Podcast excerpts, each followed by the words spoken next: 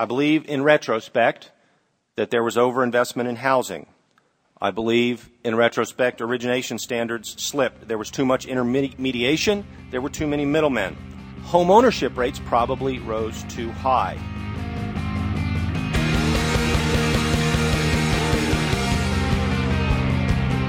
Hello and welcome to NPR's Planet Money. I'm Adam Davidson. And I'm Chana Joffe-Walt. Today is Friday, April 9th, and that was former Fannie Mae CEO Daniel Mudd. You heard at the top. He was testifying before the Financial Crisis Inquiry Commission that's been going on this week. And Adam, on the show today, the president of the New York Federal Reserve makes his debut on the Planet Money podcast and makes a radical statement that we have to admit right up front doesn't sound all that radical. We promise it is. First, the Planet Money indicator. Here with today's indicator, fresh out of the blog cave, is Planet Money blogger Jacob Goldstein. Hey, man. Hi, Adam. So, what is the indicator today? Today's indicator is 42%. Uh, it's a number that shows that big banks have been masking how much debt they're carrying. Uh, it works something like this. Every quarter, every three months, banks have to tell the world how much money they owe. And lately it's been looking better, like they're carrying less debt. But as it turns out, what they report each quarter isn't the whole story. Wait, a year and a half ago, these big banks almost destroyed the world economy by having bad debt. And now they're playing games with how much debt they have, trying to hide it from us? Exactly. Uh, this comes from really a pretty clever story in today's Wall Street Journal, where they figured out that right before the biggest banks have to tell the world how much money they owe, the banks pay off a bunch of their debts. Then they report their numbers to the world, then they go back out and borrow a bunch more money. So it turns out that on average, the level of debt that the banks are reporting is actually 42% lower than their peak debt level each quarter. So the banks basically set it up so that on the day that they have to report how much they owe, they don't actually owe as much as they normally do. That's right. Uh, I should add this one last detail. This this isn't the bank's whole debt burden. Uh, it's based on borrowing in one area of the market, the repo market. But the repo market's really important, and these figures uh, I think are, are quite meaningful because it shows that the banks are still relying heavily on borrowed money, and that for the public, it's hard to figure out exactly what's going on. And Jacob, you have written a lot more about the repo market. You, are all about the repo. I'm really market. into the repo market. you are Mr. Repo Market. Um, so read all that on the Planet Money blog at npr.org/money, and we always recommend that our listeners check out Jacob's excellent work there. Back to the blog cave. Thanks for having me. Thanks. Thank you. Okay, so Adam, I secretly have another indicator. That is the number two, as in how many Fed podcasts can Planet Money do in one week? We can do too. All of our podcasts. That's right. Today, we are going to take another look at the mysterious central bank. On Tuesday, on our last podcast, we looked at how the Fed now owns all these crazy financial instruments from the crisis. They own loans on luxury hotels and airports and homes all across the U.S. It's very surprising and weird to look through this portfolio to see what the Fed owns. And then after that, the Fed did something even more surprising than buy loans to Hiltons in Malaysia and Hawaii. The Fed granted an interview. That's right. We called the Federal Reserve Bank of New York to ask for an interview, something we do fairly regularly. And shockingly, they said yes. Right, exactly. Now, traditionally, there's a always been this tradition. New York Fed presidents do not do interviews for broadcast. They'll talk to you, they'll answer your questions on the phone, on background, but they don't actually let you record. Yeah, I, I remember a couple years ago, there was a young New York Fed president named Tim Geithner who we at NPR wanted to interview. And the way we were going to work it out was he would answer the questions and then we'd have to get an actor to read the words that he said. I have a feeling I know which actor you were thinking of. Your, your father, our resident local professional actor. Yeah, he's Planet Money's in-house on-call Shakespearean actor. So you can imagine how excited I was to learn that the new New York Fed president, Bill Dudley, has decided that the public needs to understand the system better, that the Fed needs to get their voice out. And so, this today, right now, is the third ever broadcast of an interview with the New York Fed president. As far as we know, that's right. Okay, so and and just how how old is the Fed again, Adam? It's 97 years young and just getting into radio. 97 years, three radio interviews. Okay, so we're going to get to that interview in one second. I think just before we get there, we need to do some quick Fed 101, Fed basics. So there's not one Federal Reserve Bank. There are 12 independent Fed banks all over the country. New York has one, Chicago, Dallas, San Francisco, etc. Um, and each one of those has their own board of directors, its own president. And together they make up the Federal Reserve System, which is presided over by the Board of Governors in D.C. That's what Ben Bernanke is the chair of.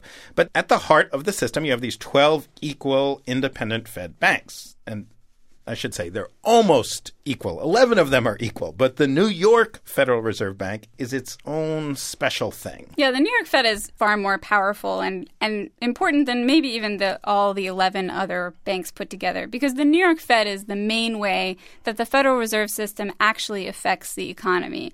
It's the New York Fed that has rooms full of traders constantly monitoring bank lending rates and buying and selling bonds and making sure that the Fed funds rate stays where Ben Bernanke's board exactly wants it to be.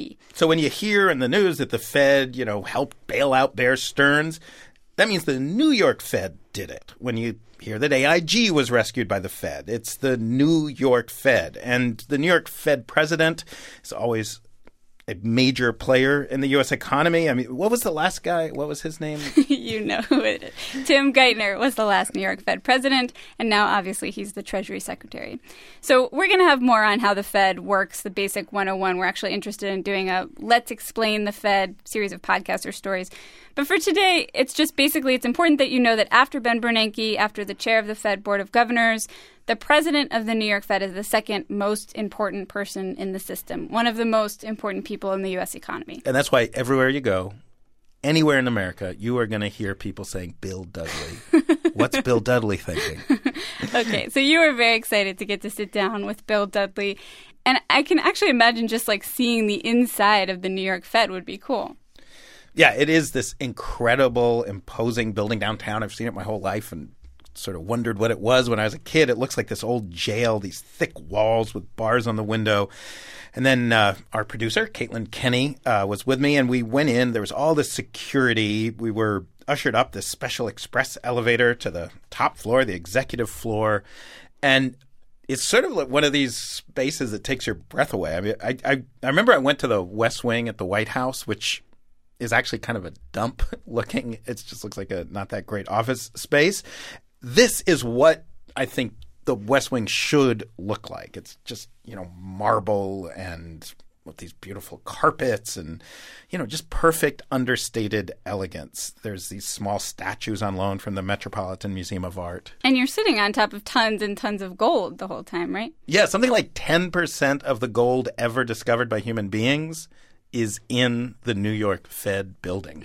Okay, so you go into Bill Dudley's office. And in the most august and reverential of environments, he lays out his radical, revolutionary vision of the future. Adam, don't oversell it. What you should say is you mean radical and revolutionary for a statement by a Fed official. Yeah, I, I, I guess that's fair enough. What we've seen in the last, I don't know, 15 or 20 years is that asset bubbles seem to be reoccurring. Uh, Possibly more rapidly than in the past. Yeah, it's hard to say, but certainly we had a technology stock market bubble, which was very large in the late 1990s, followed by a housing and credit bubble over the last few years. And you know, both those bubbles were large, and when they deflated, they actually had pretty significant effects for the macroeconomy.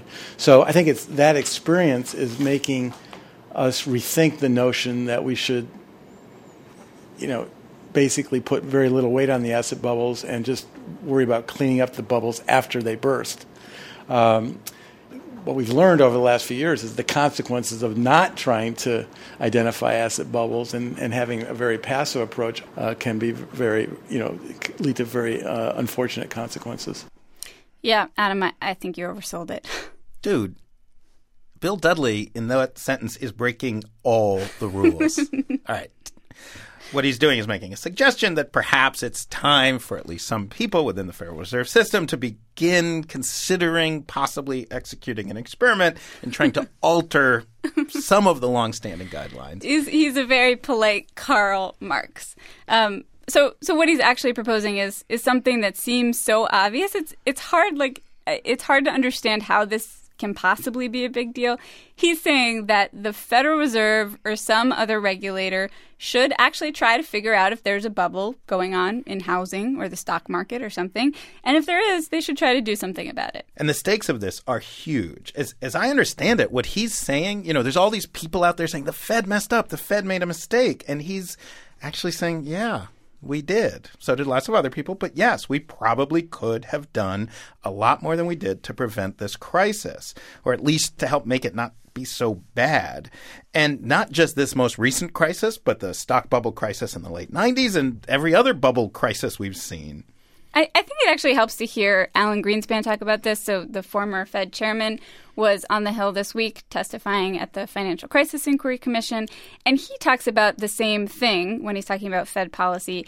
Basically, he was there saying Dudley is dead wrong. History tells us regulators cannot identify the timing of a crisis or anticipate exactly where it will be located or how large the losses and spillovers will be. Regulators cannot successfully use the bully pulpit to manage asset prices, and they cannot calibrate regulation and supervision in response to movements in asset prices. Nor can regulators fully eliminate the possibility of future crises. So there you have the traditional view, not just Greenspan, but most people in the Federal Reserve for the near century of its existence, which is to summarize, sure, in hindsight, it's always easy to say, yes, there was a bubble a few years ago. Yes, it's easy to look back and say, if only in 2005 we had done this or if we had done that, the crisis wouldn't have been so bad. But if you look at the record and you see how regulators act in the middle of these things, they're just really bad at identifying bubbles or coming up with ideas to stop them. Can we just talk about asset prices for a second here, though, because that, that comes up a lot. Let's just explain what that means. Sure. So, so the Fed's job by law is to prevent inflation, and inflation is determined by the U.S. government by looking at consumer prices, the cost of stuff you consume, that you use, which can be physical things like food and clothes or services like doctor bills or lawyer bills or whatever. Right. So food and clothes, doctor bills, those are different than assets. Assets are things that you buy for their value as investments, things like stocks and bonds and houses. And asset prices go up and down much more quickly and chaotically, usually than consumer prices, than food or clothes. And asset prices are not used to figure out if there's inflation. And an asset price bubble. We should explain that real quickly. Um, that's when people start paying way too much for investments because they believe that someone else somewhere down the line is going to pay them even more for it. And bubbles have existed for centuries. And eventually, what happens is you can't find the next sucker. You can't find anyone else to pay those huge prices, and the whole thing collapses. The bubble bursts. But in the moment, it's really hard to know if there is a bubble, if people are paying too much for assets, or if there's some reason that the asset, those internet stocks or houses or whatever, are just worth a lot more. So, Greenspan, most Fed officials throughout history, most central bankers around the world say, forget asset prices. It's too complicated. You'll never figure it out. Just focus on consumer prices. I like how you became a real New Yorker right there. forget asset prices. well, we're talking about the New York Fed, man. All right. So, I put this idea to Dudley, and I felt like his answer was really straight. This is not easy. I think you're absolutely right that every asset bubble is different. Uh, they're highly idiosyncratic in terms of you know causes, duration, uh, and I think that you're also right that it's you know very difficult to identify them in real time. So I'm not saying at all that this is easy. All I'm arguing for is that taking a completely passive approach doesn't seem to me to be fully appropriate when we've seen in this crisis the consequences of, of, of, of that, of, that, of that approach. I think that uh, you know it would be hard uh, to do this well, But I don't think that's an excuse to, to, to, to, not try to act. I mean, the Federal Reserve conducts monetary policy all the, all the time under conditions that are of high uncertainty. Uh, trying to evaluate uh, asset price movements uh, is the same. Is, you know, it's going to be highly uncertain. But you know, as the prices go up higher and higher, the probability that it's probably not related to the fundamentals goes up more and more. And at some point, there's got to be a shift where uh, action then becomes uh, appropriate. I think also when you see asset prices moving a lot, you sort of have to ask yourself the question well, what's really going on? What's driving those asset price movements? And are those, you know, my view of, the, of asset price bubbles is that often starts with an innovation that's real. And that innovation results in a change in value, which is appropriate. But then what happens is there's feedback loops that reinforce uh, the idea that this innovation is extremely valuable. So, for example, in the housing boom, subprime credit is introduced. Uh, that leads to much greater demand for housing. That pushes up home prices. And then the feedback loop starts taking place because home prices are going up. Subprime lending doesn't look very risky. So that encourages more people to do subprime lending, which creates more credit for housing, which causes house prices to go up further, which again makes subprime mortgage lending look not very risky. But that can only go on as long as you can qualify more and more new buyers to buy houses, uh, which is increasingly difficult because house prices are going up faster than income. So, you, so if you're thinking through that chain, you should see that this is going to end very badly. At some point, housing prices are not going to be able to go up faster than income. In fact, they're going to have to go up much more slower, more slowly than income. At that point in time, subprime mortgage mortgage lending is going to be a lot. You're going to find out it's a lot riskier than you thought. And then when that happens, all the securities that were issued backed by subprime mortgage assets are going to be a lot more risky. And so you sort of have to follow the, the thread through a little bit. And I think if you did that, you'd probably take a little bit more cautionary approach.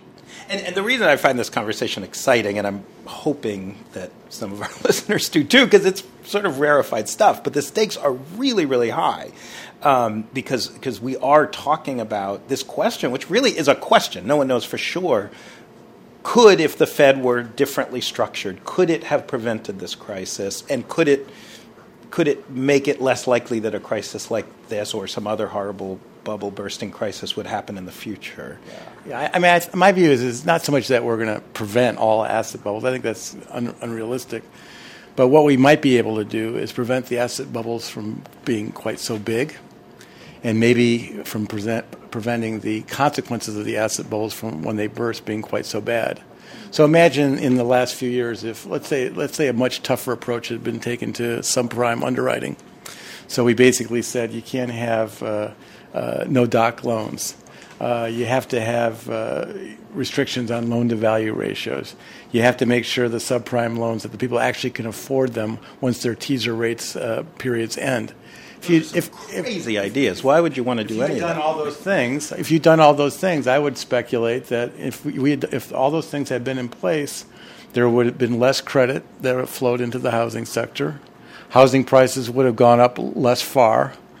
And when the whole situation reversed, we see a less severe decline in housing prices, less stress on the financial system, and therefore less stress on the macroeconomy. So it seems to me that uh, you know, obviously hindsight's twenty twenty, but it seems to me, with the benefit of hindsight, it seems like things could have been done to restrain the asset price movements in a way that would have generated a more stable financial system and a more stable macroeconomy.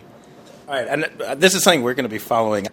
So, so I just want to. So, let me ask: Are you? What are you promising us? If if this happens, will will there be fewer bubbles? Will there be less severe bubbles? What can we expect? I would say that what we're what I'm proposing is that we try. Try to identify bubbles in real time. Try to develop tools to address those bubbles. Try to use those tools when appropriate to limit the, the size of those of those bubbles, and therefore try to limit the damage when those bubbles burst. And you don't know if you can pull it off.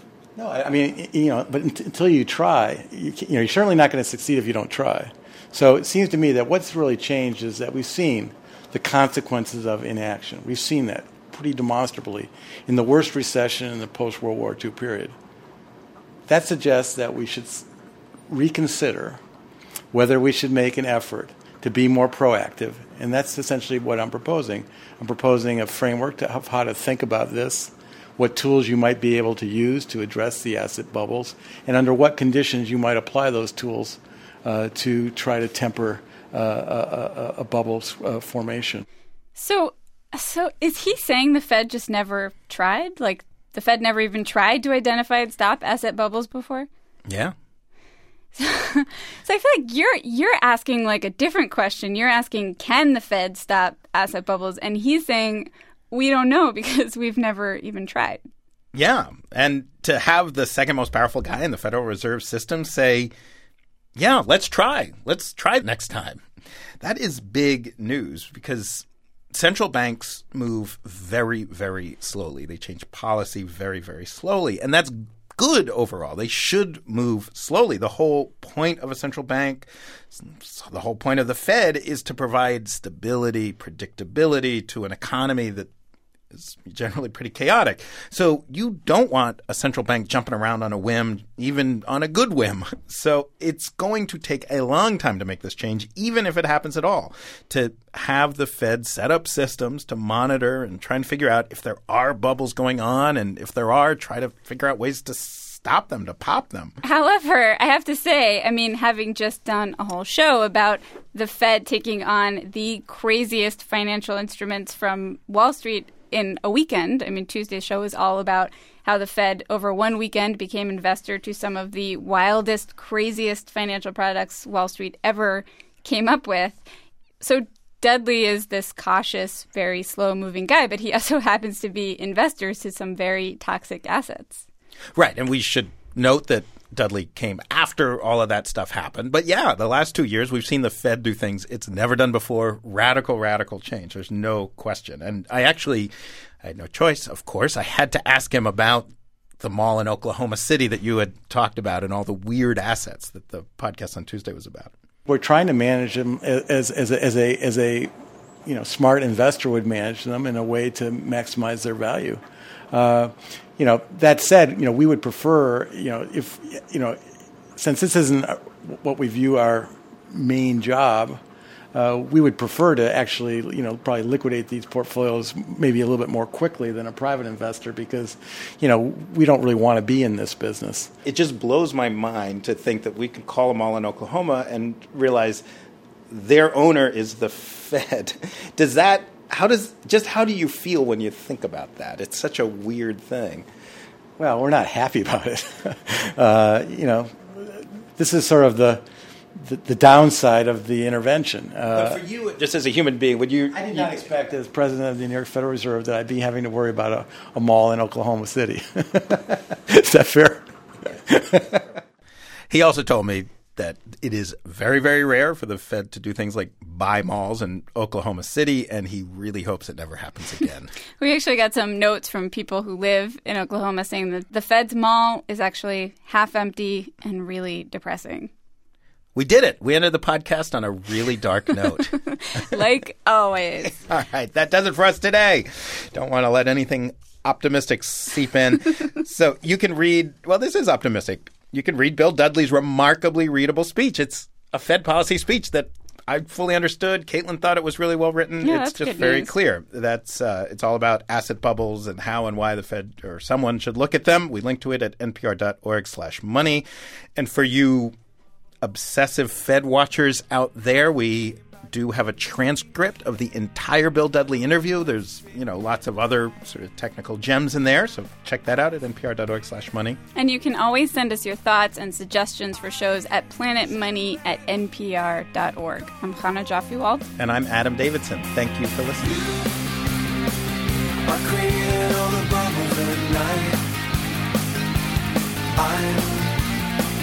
chasing around trying to pop them all the time don't need to trust a single word they say. You are creating all the bubbles at play. There's a